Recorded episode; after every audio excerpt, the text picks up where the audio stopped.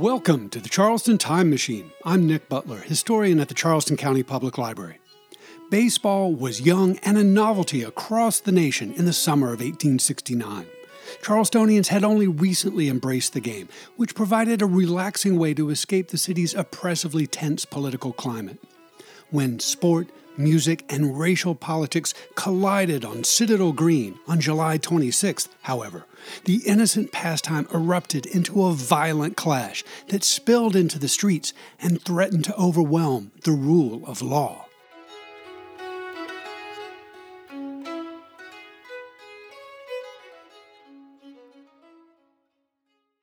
The focus of today's story is ostensibly baseball, but one can't properly understand the events that unfolded in late July 1869 without a bit of background knowledge about post Civil War Charleston. Most of the white men in the southern states supported the then conservative Democratic Party and had argued for states' rights, the rights to perpetuate the institution of slavery, and the right to secede from the United States. At the end of the Civil War in 1865, the then liberal Republican Party had stationed U.S. Army troops in Charleston to keep the peace during South Carolina's difficult transition back into the federal Union of States. The city's urban police force, which had traditionally carried firearms as a means of intimidating the enslaved people who formed roughly one half of Charleston's population, resumed their duties in 1865 without arms, while U.S. Army soldiers in the city carried firearms to protect the recently freed black citizens. Racial tensions became further strained in the spring of 1867 when local black leaders organized a chapter of the Republican Party that soon dominated local and state politics. In the summer of 1869, therefore, Charleston was at once a hotbed of resentment and a hothouse for blossoming civil rights, positioned on opposite sides of a racially defined fissure. Knowledge of the game of baseball came to Charleston during the Civil War. The sport was mentioned several times in the city's wartime newspapers, which testified to the gradual southward spread of this Yankee invention. Confederate soldiers returning from the Northern Front might have brought some first hand baseball experience to Charleston near the end of the war. But experienced players definitely entered the city with the arrival of Union soldiers here in February of 1865. Although reports of weighty political matters dominated the local newspapers of the immediate post war era, it's not difficult to imagine that informal baseball pitching, catching, and batting was taking place all around the city in the relatively quiet summer of 1865 and in the following months. Most of the Union troops present in Charleston during the post war years were garrisoned in the old Citadel, the fortress like structure just north of Calhoun Street, stretching between King and Meeting Streets the large green space fronting the Citadel's south facade, then known as Citadel Green, but later renamed Marion Square, functioned as both a parade ground for resident soldiers and as a recreational space for local citizens. Whether or not Charlestonians might have witnessed Union soldiers playing baseball on this ground is a matter of speculation, but Citadel Green is definitely part of the city's baseball heritage. The first confirmed public exhibition of a game of baseball in Charleston took place here on Saturday, May 19, 1866. A few days later, the men who fielded that first game, led by A.W. Wardell and J.W. Denny, organized the city's first team, the Palmetto Baseball Club. In response to the formation of the city's first baseball club, the editors of the Charleston Daily News expressed their firm support for the new movement.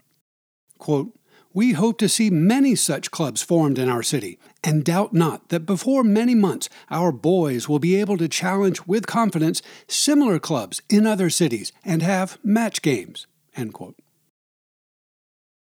Within a year or so, there were a number of white baseball clubs in the city, and at least a few black clubs as well. Sport, like most other aspects of Charleston's cultural life at that time, was strictly segregated until the middle of the 20th century. Organized series of inter-city match games between the all-white baseball clubs commenced on the 4th of July, 1868, when the Alert Baseball Club of Charleston traveled to Savannah to play their Forest City Club. The Savannah team won two out of three games in that first series, which was spread out over a period of six months. In mid July 1869, the Carolina Baseball Club of Charleston, formed two years earlier, received a formal challenge from the Savannah Baseball Club to commence a new series of intercity matches. The Carolina Club responded by inviting that Georgia team to Charleston for a game on Monday, July 26th the Savannah Nine, accompanied by a large contingent of hometown boosters, boarded the steamboat Nick King on Saturday, July 24th, and paddled up the coast to Charleston. The vessel docked at Boyce's Wharf, just a few yards south of Broad Street on the Cooper River waterfront, at 6:30 in the morning, and were met by a committee from the Carolina Baseball Club. After unloading their entourage and baggage, the visitors formed a column and marched to the Charleston Hotel on Meeting Street in a lively procession headed by an African American band of musicians, the Washington Cornet Band, playing the familiar tune Dixie. The Washington Cornet Band was an African American musical organization composed of more than a dozen men playing brass instruments and drums. Both Charleston and Savannah were home to a number of black bands at that time, and most of the musicians had been attached to white militia units in the years before and during the Civil War. In the post war environment, black musicians continued this tradition of hiring themselves out to private parties, just like white musicians. These bands played a variety of repertoire, ranging from pop tunes to military marches to formal concert pieces, depending on the client and the occasion. The song Dixie, introduced into Northern theaters in the late 1850s and adopted in the 1860s as an unofficial anthem by members of the Confederate States of America, has been the subject of great controversy for more than 150 years.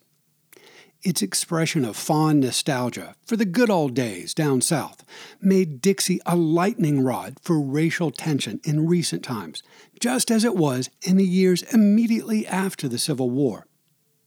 If the idea of an all black band playing Dixie for an all white audience seems sort of incongruous and disrespectful to you, imagine how black audiences might have felt about that same phenomenon during the post war era of Reconstruction. Here in Charleston, we don't have to imagine such a scene because it erupted right here in living color in the summer of 1869. Game day, Monday, July 26th, began with a rain shower, but the clouds parted by 10 o'clock and the bright summer sun quickly dried the ground. Around noon, the crowd began to assemble at Citadel Green, the field of play, which was at that time surrounded by a wooden picket fence with entrance gates along the east, west, and south sides. Along the fence, at the eastern edge of the square, each team pitched a tent to shade their respective players, and the Washington Cornet Band settled between the tents. Home plate was probably where the fountain now stands, near Meeting Street. A series of flags, stakes, and ropes formed a border between the players and the assembled crowd, which numbered between 1,500 and 2,000 spectators, the majority of whom were African American. Lieutenant William Taft of the Charleston Police Department led a contingent of white and black policemen who were armed only with small clubs and detailed to prevent the crowd from trespassing onto the field of play. At 1:30 in the afternoon, the umpire called the game to order. Each member of the Savannah Baseball Club took the field dressed in a full suit of gray flannel trimmed with blue, while the Carolina uniform was white flannel and also trimmed with blue. At about 2 o'clock, the men took their positions and play commenced. By the second inning, it was clear that the Savannah team was superior to the local boys. As we stated when the Carolina Club first declined to play, said the Charleston Daily News, most of their best men were absent from the city, and those present were not in practice. But at the urgent request of the Savannah Club, they consented not to postpone the match, and then commenced practicing, hoping to make a fair struggle, but not believing they would be successful. Under these circumstances, we must say, and all who witnessed the game will agree with us, that their playing was very creditable. Three hours and 15 minutes later, the ninth inning concluded with a score of 35 to 17. The crowd of visitors erupted in cheers when the umpire declared Savannah the winner, and the band once again played Dixie. The captain of the Savannah team led the crowd in giving three cheers and a tiger for the Carolina Baseball Club, and the local captain reciprocated with three cheers and a tiger for the visiting team. Spectators rushed onto the field, bypassing the police, who had experienced considerable difficulty in keeping them at bay during the game. While all was a jumble of mirth and merriment, the players, or ballists as they were called back in the day, proposed to have a friendly post game throwing match. Their respective captains and club organizers asked the police to clear the field again, and then returned to their relaxing sport as the police commenced that difficult work.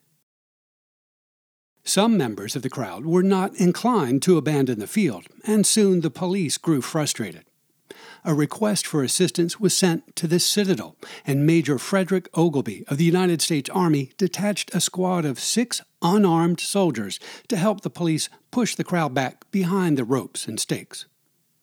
One man in particular, identified in the local newspapers as a mixed race person named Rafe Izard, was especially stubborn. He was very insolent, the police later testified, but eventually moved off the field and behind the rope. A few minutes later, though, Rafe was back on the field and arguing with the police. One of the soldiers then ordered him to move, at which point Rafe reportedly became very disorderly and insolent and cursed the soldier. The unarmed soldier then struck Izard, whose insolence only increased. As fists began to fly, a policeman with a club attempted to place Rafe under arrest, but he resisted with physical force. Other black men standing nearby rushed in to assist their friend, as did the policemen, both black and white. Within a matter of seconds, the scene burst into a general melee that quickly spread across Citadel Green.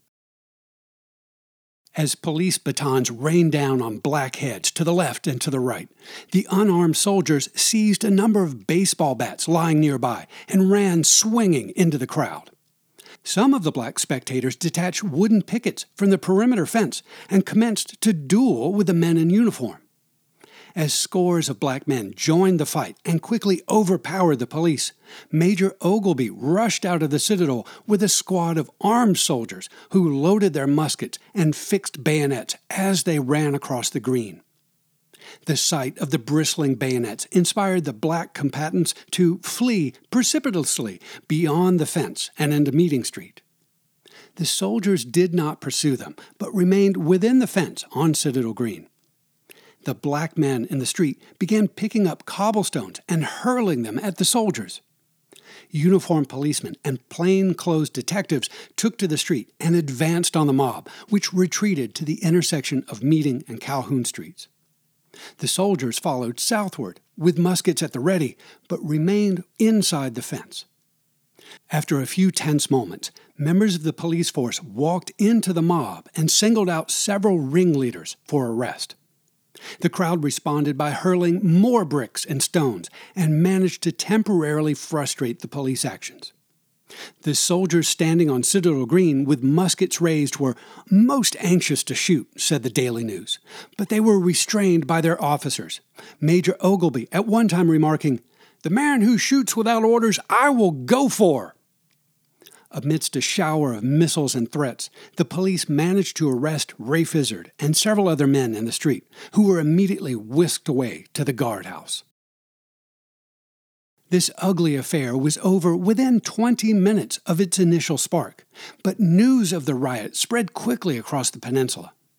In a matter of minutes, nearly 3,000 African American citizens had gathered into the streets around Citadel Green.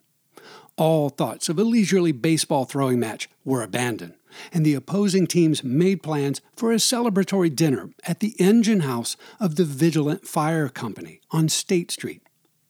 The Savannah Ballas departed the green and strolled southward to their hotel on Meeting Street to change before dinner. The Washington Cornet Band remained on the green for a while with the members of the Carolina Club, however, and the two groups soon formed a column to parade towards the Charleston Hotel in style.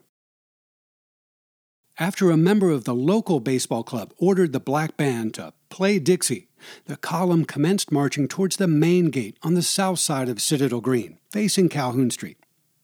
At the same time, shouts, groans, epithets, and hissing arose from the black crowd gathered in the street, nearly drowning out the music.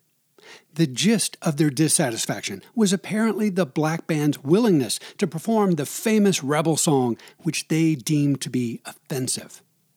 The association between Dixie and the Confederacy was well known, and the song now represented an unvarnished nostalgia for the old days when the specter of federal civil rights did not challenge the supremacy of Southern white men. The black crowd in Calhoun Street accused the black musicians of being Democrats, that is, members of the white conservative party. Urging the band members to stand up for their own civil rights, the crowd asked them how they could play Dixie for those damned rebels in gray uniforms. In response to these taunts, the members of the Washington Cornet Band continued to pipe the jaunty tune when the front rank of the band stepped through the gate into Calhoun Street and turned towards Meeting Street, the black crowd launched a hailstorm of flying cobblestones and brickbats. The rushing mob knocked the band members and some of the white baseballers to the ground and pummeled them with fists and clubs. Three of the musicians were hit by projectiles and fell injured the band's trombonist took his instrument by the skinny end and swung it around his head, taking out seven or eight assailants in the process. Amidst the screaming and chaos, a white man drew a revolver and fired three shots in rapid succession. The mob panicked and instantly disappeared, retreating to the intersection of Calhoun and Meeting Streets. Meanwhile, a strong detachment of armed soldiers sallied out of the citadel and headed straight for the scene of the second riot. With the aid of the police, they succeeded in driving the African American mob away from the green and arresting the white man with a revolver. Mayor Gilbert Pillsbury, an unpopular Republican of Northern extraction, rode by in a carriage to inspect the scene. When asked to take charge of the situation, the mayor was reported to have stated that he had already summoned the entire police force and there were no further municipal resources available. He was, quote unquote, powerless to do anything more, and so he departed. The mayor's retreat, which was emphatically reported in Charleston's heavily biased conservative white newspapers, infuriated the white citizens on hand. They concluded that the mayor was simply reluctant to use physical force against the black Republican majority that had put him in office. In response to this municipal inaction, the commandant of the U.S. troops in the citadel detached about 60 men with muskets and bayonets, under the command of two lieutenants, to escort the members of the Washington Cornet Band and the Carolina Baseball Club from the field of play. The injured bandsmen were loaded into a horse drawn omnibus, which then formed a column with soldiers positioned to the front, rear, and flanks of the ambulatory band and baseball men. Those members of the band who were fit to play, and whose instruments were not destroyed, enlivened the march by playing Dixie, the Bonnie Blue Flag, and other favorite Southern tunes as they marched along Calhoun, King, Wentworth, and Meeting Streets to the Charleston Hotel at the corner of Haynes Street. This Confederate friendly music further enraged the shouting black mob that shadowed the band's every step along the route. On several occasions, the soldiers had to halt and about face with their bayonets to keep the crowd at bay, but there was no further violence. At the Charleston Hotel, the white competitors enjoyed some champagne at the bar and then regrouped for a grand procession to their dinner venue. The members of the two baseball teams, the Washington Cornet Band, and a throng of more than a hundred white guests joined ranks with their armed escort and marched down Haines Street, through the city market to State Street, and then down to the engine house of the Vigilant Fire Company, now number 33 State Street. Along this route, they were again followed by a large mob of angry black men who continued to curse and yell at the band and the visiting sportsmen. The armed soldiers and uniformed city police kept the irate crowd at bay while the competitors and boosters enjoyed a hearty meal inside the hall. After dinner, the competitors took turns toasting each other and cheered heartily for the Army officers who had bravely protected them from violence. At length, the captain of the Savannah steamboat sent word that the tide was right and the hour of departure had arrived. The guests emerged from the hall to find the size of the mob outside had increased during the dinner hour, and their anger had not dissipated one bit. As the column of white visitors joined ranks again with their armed escort, the crowd recommenced shouting insults and occasionally hurling missiles at the band. Mayor Pillsbury, who had invited himself to the dinner ex officio, scolded the crowd and begged them to leave, but they ignored him. Marching once again to the tune of Dixie, the baseballers turned down State Street to Broad Street, then to East Bay, and to the head of Boyce's Wharf. Along this entire route, said the Charleston Press, a mob of infuriated, black skinned hellhounds still hung upon the outskirts, throwing rocks and shouting the vilest and most insulting cries.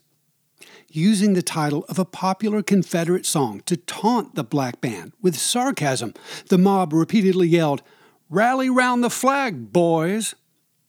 This is no Savannah, they shouted at the band and the white visitors. The colored boys run this town. When the black crowd moved too close to the marching column, the white soldiers would occasionally halt and face their bayonets at the mob. In response, said the Savannah advertiser, the Negroes appeared particularly incensed against the soldiers and shouted, Take away those bayonets, and we'll soon clean out the damned white sons of bitches.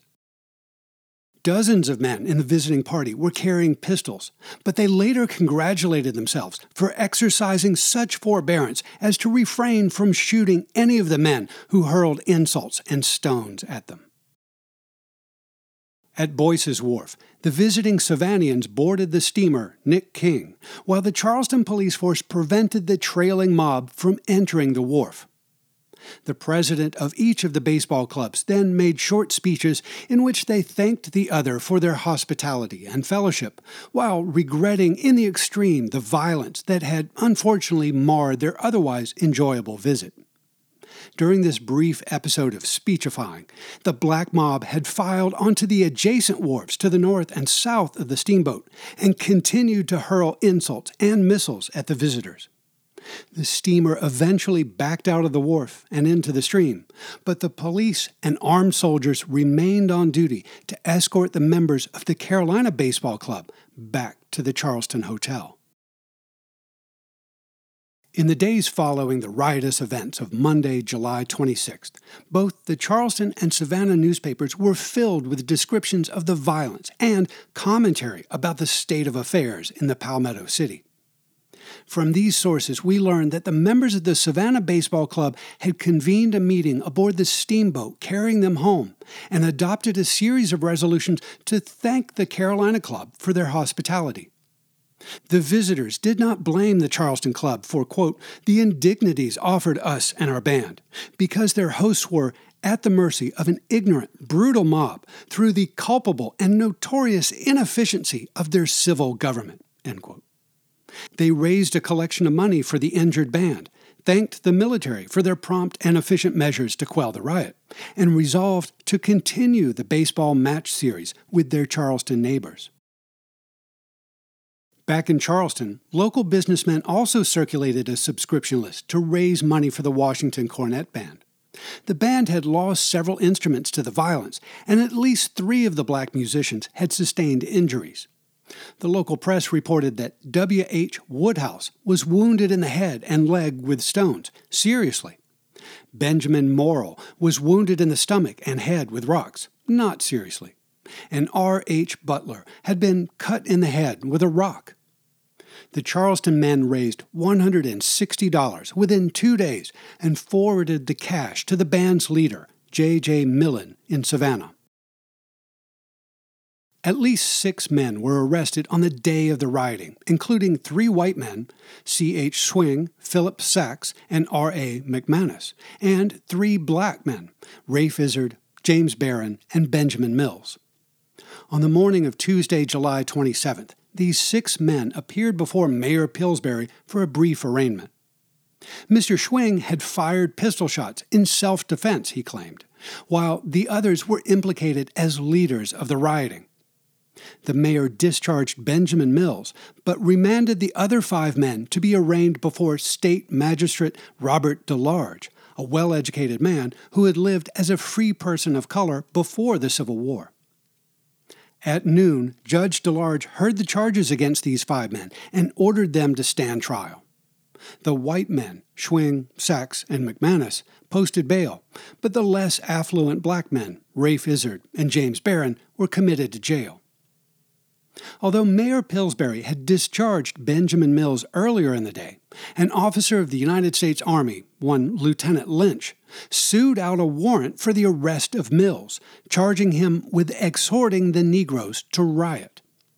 Lynch had been one of the officers assigned to escort the baseball clubs and the band from Citadel Green to the hotel and other places. Judge DeLarge asked him to explain the nature of his accusation. Lieutenant Lynch testified that he had heard Benjamin Mills exclaim, quote, The Negroes are strong enough to rule this city. No damn power can put us down. End quote. To his black cohorts, Mills had shouted, quote, Stand and fight and die here if necessary. I fought before for liberty and can do so now. Come, men, we need not fear any balls and bayonets of these damn Yankee soldiers. End quote when Lynch ordered Mills to cease his incendiary exclamations, he became more excited and continued his exhortations in a louder tone of voice. Lynch then ordered Charleston Police Lieutenant William Taft to arrest Mills, which he did.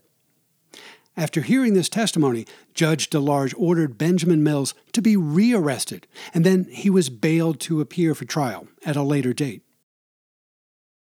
The police investigation into the riot and arrest of suspects demonstrated the city's resolve to uphold the rule of law.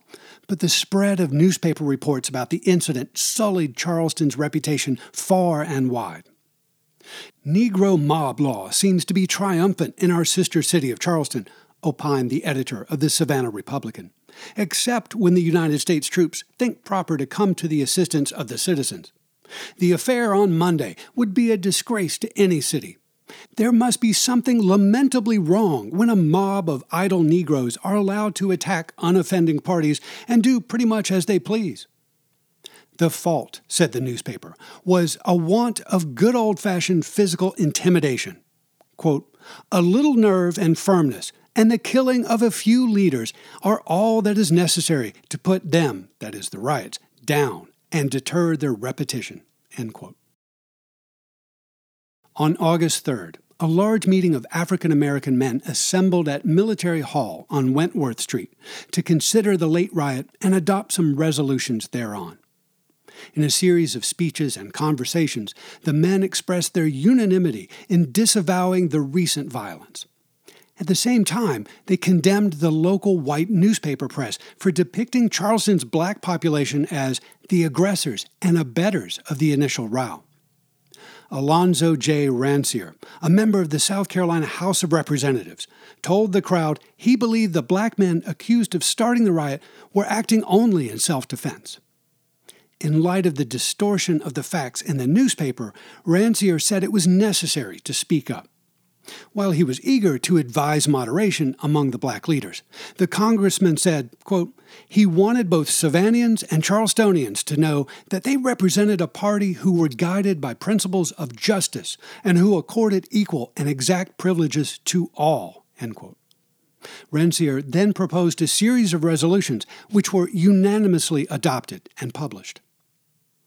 Whereas the law abiding black citizens of Charleston were most heartily ashamed of the recent violence and the cloud it has cast over the reputation of their city, They resolved that it was their deliberate opinion the riot was not premeditated or prompted by a spirit of antagonism between the races.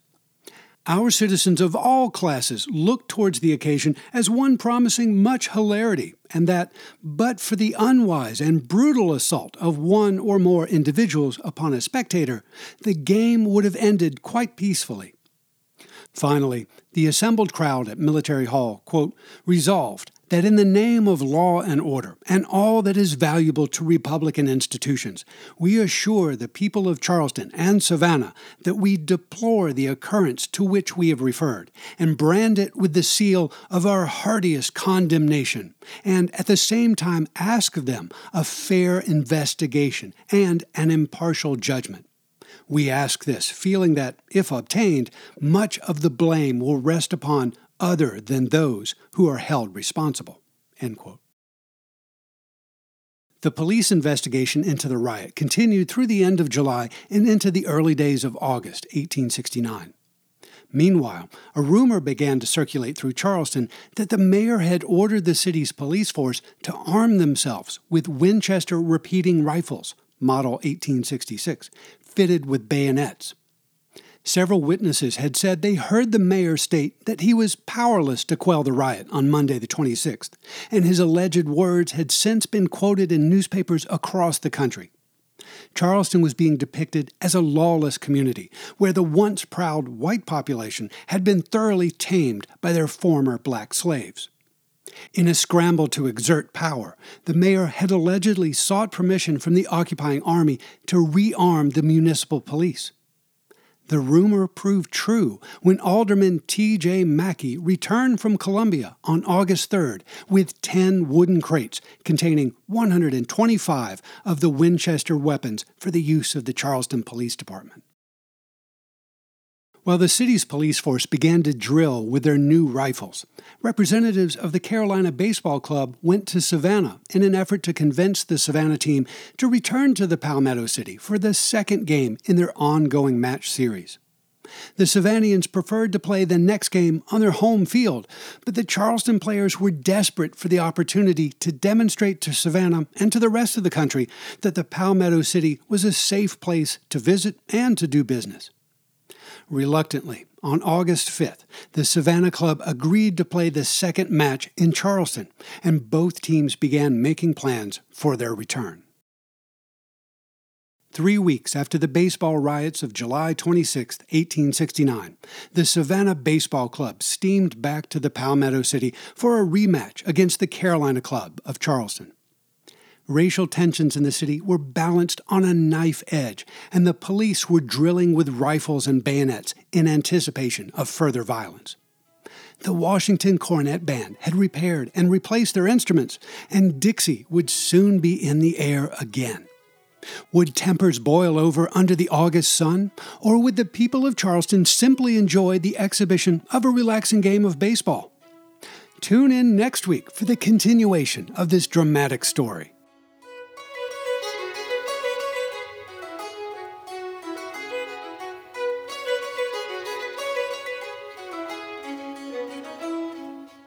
Charleston County Public Library is your home for local history. To explore our resources and programs, and to read an illustrated transcript of this podcast, point your web browser to ccpl.org.